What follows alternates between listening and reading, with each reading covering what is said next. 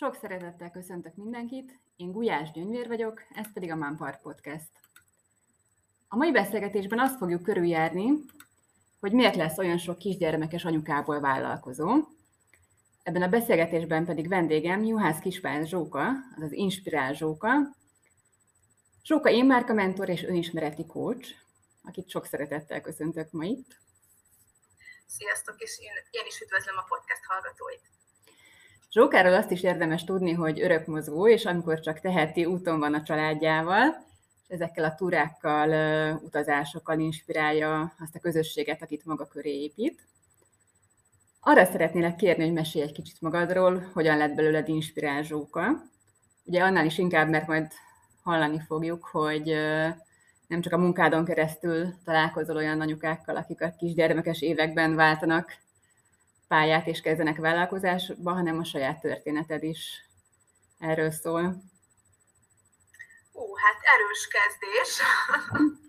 Ez a kérdés meg fog dolgoztatni, és talán a válasz még összetettebb lesz ennél. Ugyanis az én életemben az, hogy inspirálzsókává váltam, az nem köthető egy ponthoz, egy mérföldkőhöz, hanem egy viszonylag hosszabb ösvényen való elindulás és talán egyfajta megérkezés az, ami engem inspirázsókává tett.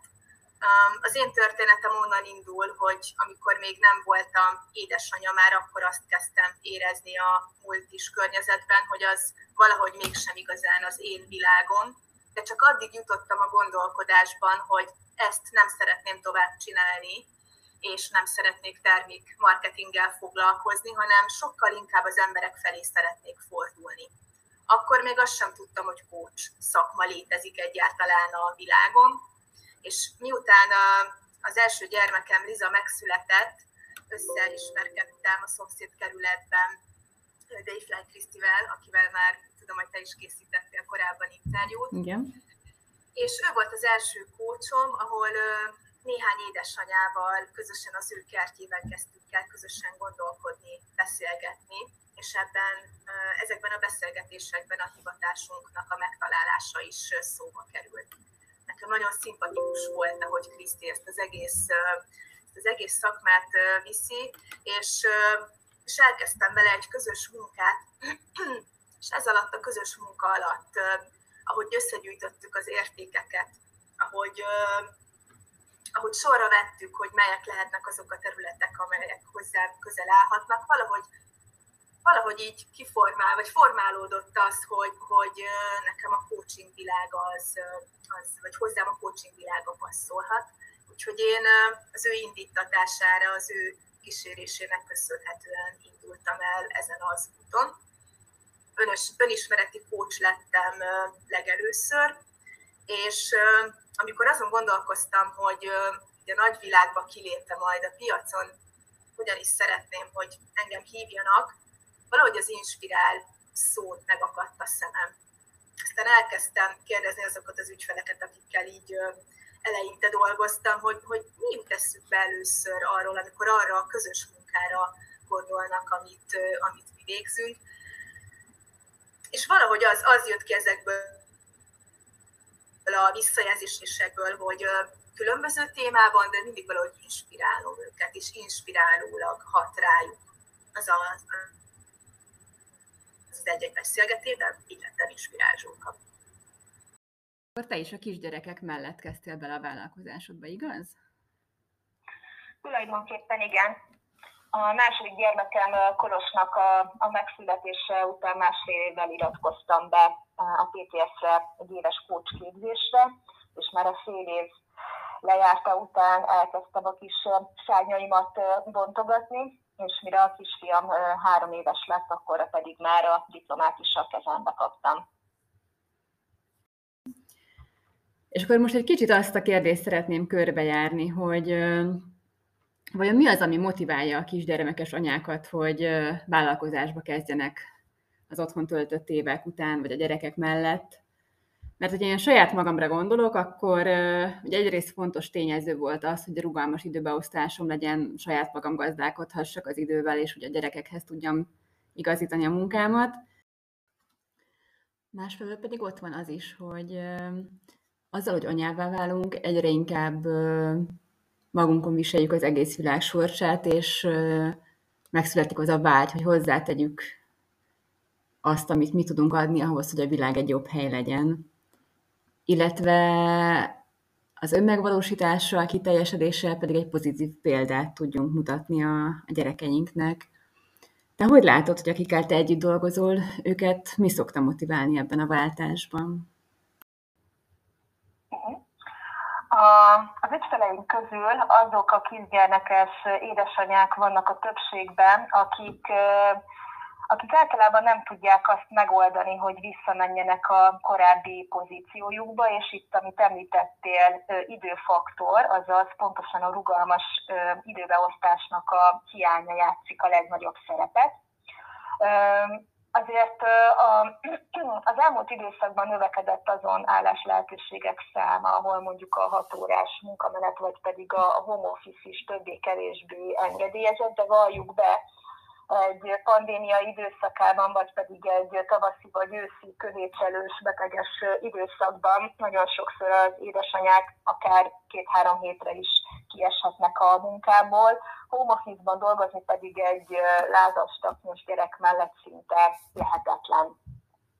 Az anyukáknak egy másik csoportja, akikkel dolgozom, ők azok, akik azért nem szeretnének visszamenni a korábbi munkahelyükre, mert vagy kiégtek abban, és teljesen elfáradtak, vagy pedig egyszerűen már nem elégíti ki őket az a, az a munkakör, vagy esetleg egy olyan pozícióba vennék vissza őket, ami egy lefokozott pozíció, vagy egy olyan területre helyeznék őket, amit, amely tőlük teljesen idegen. Uh-huh.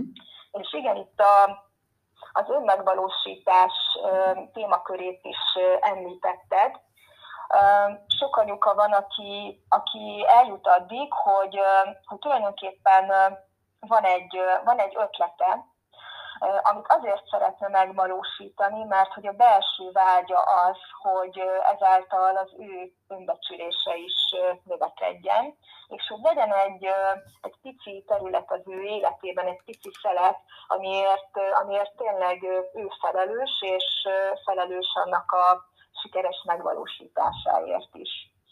És kezembe került egy könyv nem is olyan régen, Kobi Yamada írta, remélem, hogy jó ejtem ki a nevét, és annyira szép ez a történet, hogy arról ír, hogy, hogy egy napon támad egy ötletünk, és hogy eljön a kérdés, hogy, hogy vajon mit is kezdünk ezzel az ötlettel.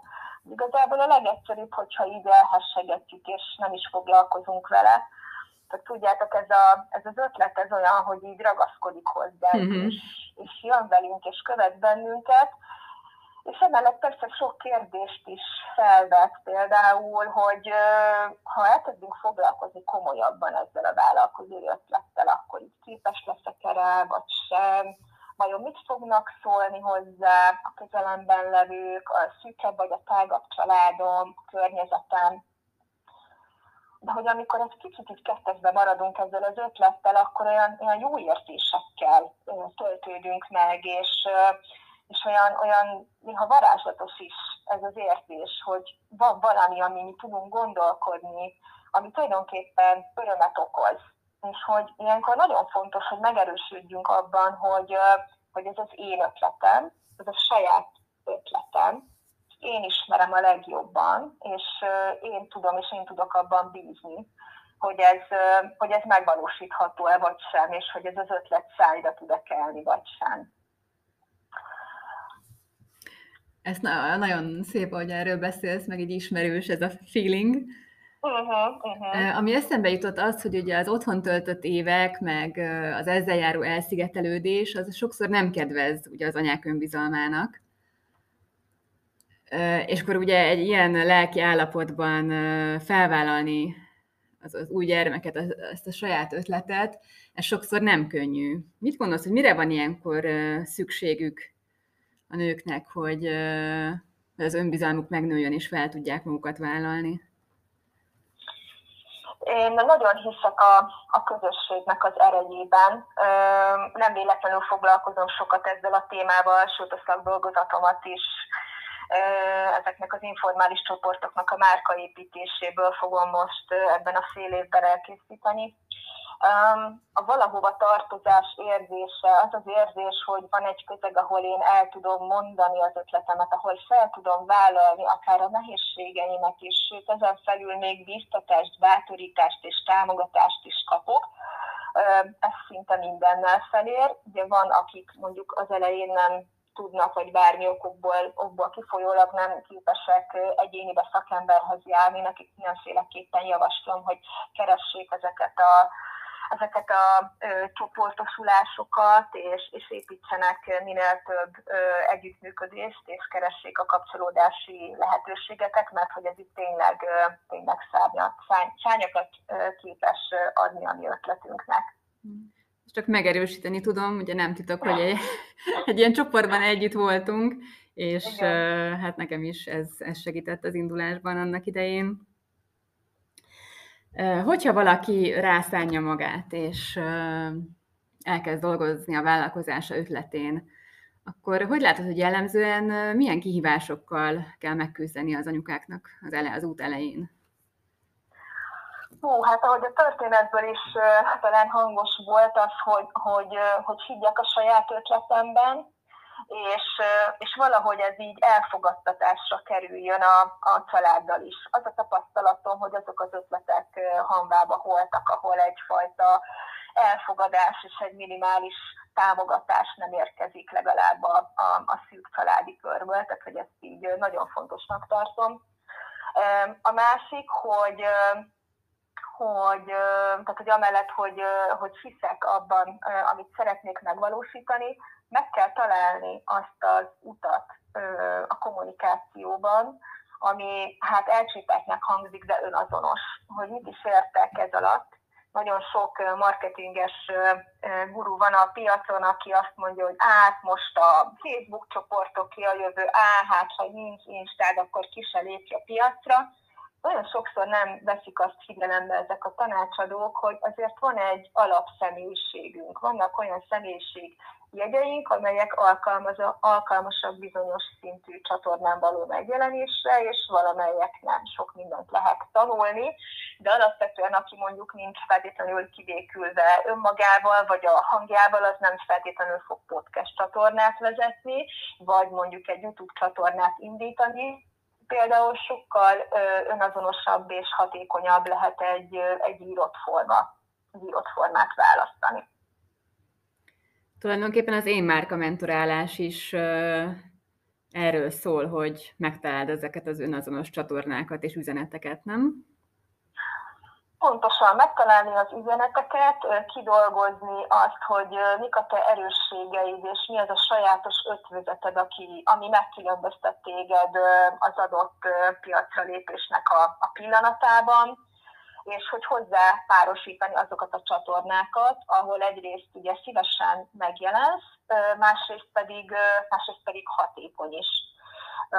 Nekem nagyon szívügyem ez a tettet, most körülbelül fele-fele arányban dolgozom önismereti kócsként és én márkamentorként, de nem tudok elmenni a mellett a tény mellett, hogy azért nagyon erős az áthallás a két terület uh-huh. között, és hát sajnos, vagy nem sajnos, ki kell azt mondanom, hogy megfelelő ismeret nélkül nincs megfelelő én márka. És mire figyeljünk még induláskor? Igen, tehát ha már ott tartunk, hogy megvan az a hivatás, ahol mondjuk a, az édesanyja szeretne kiteljesedni, vagy megvan az a termék vagy szolgáltatás ötlet, amit ő meg szeretne valósítani, megvan a célja, erősen hisz benne, ismeri a célközönségét, tehát hogy tudja, hogy, hogy kinek és mit fog kommunikálni, akkor igazából nincs más hátra, mint hogy ugye ezeket a kis kockákat vagy elemeket összerakjuk és elinduljon a megvalósítás ahhoz viszont, ahogy te is mondtad, az elsődleges a, hogy is mondjam, ideális időbeosztásnak a megtalálása. Fontos kihangsúlyozni, hogy ami számunkra ideális, és nem amit így a, a tankönyveikben vagy egy-két írásban megtalálunk. Mivel édesanyák vagyunk, ezért az időbeosztásunkat tulajdonképpen az határozza meg, hogy a gyerekeinkkel és a szűk családunkkal is tudjunk minőségi időt tölteni. Én szoktam azt javasolni az ügyfeleknek, hogy vegyék elő a határidőnaplójukat, és azokat a blokkokat x ki, ami a családidő, és hogy a fennmaradóval gazdálkodjanak, mert itt biztos, hogy a legfontosabb az anya szerepünk az elég teret és időt fog kapni, akár egy, egy héten belül. Aztán, hogyha megvan, hogy mikor fogunk tudni dolgozni a, a, a vállalkozás kapcsán, fontos azt is elkülöníteni, hogy a vállalkozásunkban dolgozunk, vagy pedig a vállalkozásunkon. Ezt uh-huh.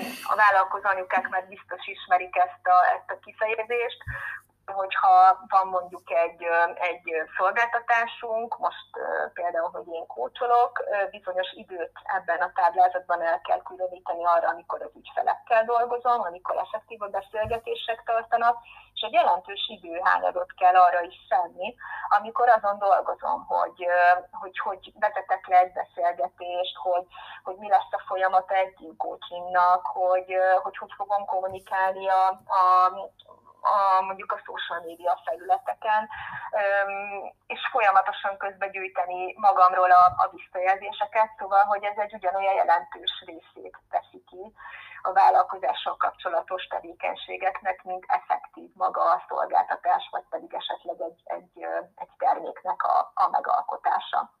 Aztán amikor már tudjuk, hogy, hogy miért dolgozunk, tudjuk, hogy mit árulunk, és tudjuk, hogy kinek, és azt is tudjuk, hogy mikor fogjuk ezeket a, a tevékenységeket elvégezni, akkor, akkor jöhet a, a hogyan, amiről már ugye beszéltünk is, hogy, hogy, hogy megtalálni azokat, a, azokat a, a csatornákat, és bár tudom, hogy azt kérdezted, hogy az önismereten kívül mi tartozik még ide, de egyszerűen muszáj, muszáj ide, ide visszakanyarodnom, hogy, hogy enélkül nem fogjuk tudni eldönteni, hogy melyik csatorna az, ami, ami, hatékony számunkra és önazonos is. És hát egy nagyon fontos részt már itt szinte véletlenül ki is felejtettem, ez a, az a fajta énidő, a, ami nem egyenlő azzal, hogy a vállalkozásunkban dolgozunk, bár ideális esetben ezért ennek a kettőnek vannak közös metszetei de hogy, hogy muszáj időt fordítanunk arra is, hogy, hogy mi feltöltődjünk, mert hogyha nem tudunk feltöltődni, akkor ugye nem tudunk miből adni. Ha mi nem vagyunk jól, akkor mi nem tudunk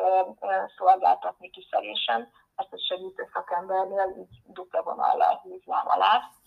Szóval, hogy igenis ebben az időbeosztásban kell helyet és időt találni arra is, hogy, hogy, hogy megfelelően biztató tudjuk tölteni ezeket, a, ezeket az energiákat.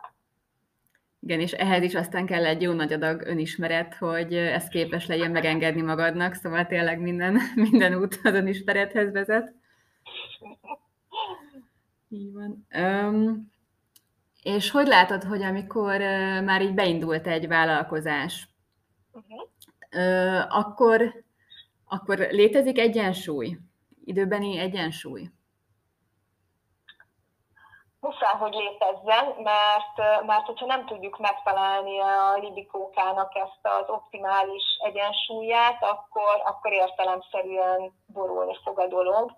És hogy, hogy mi is van ennek a libikókának a, a két végén, ugye, hogyha habituális típusak vagy típusúak vagyunk, akkor nyilván az egyik ülésre feltesszük így a, a, a családunkat, és a másik, másik ülésre pedig a vállalkozásunkat, és akkor közben még azt is gondoljuk, hogy, hogy néha az én idő odaül az egyik, egyik oldalra, néha pedig más kötelezettségeink odaülnek a másik oldalra.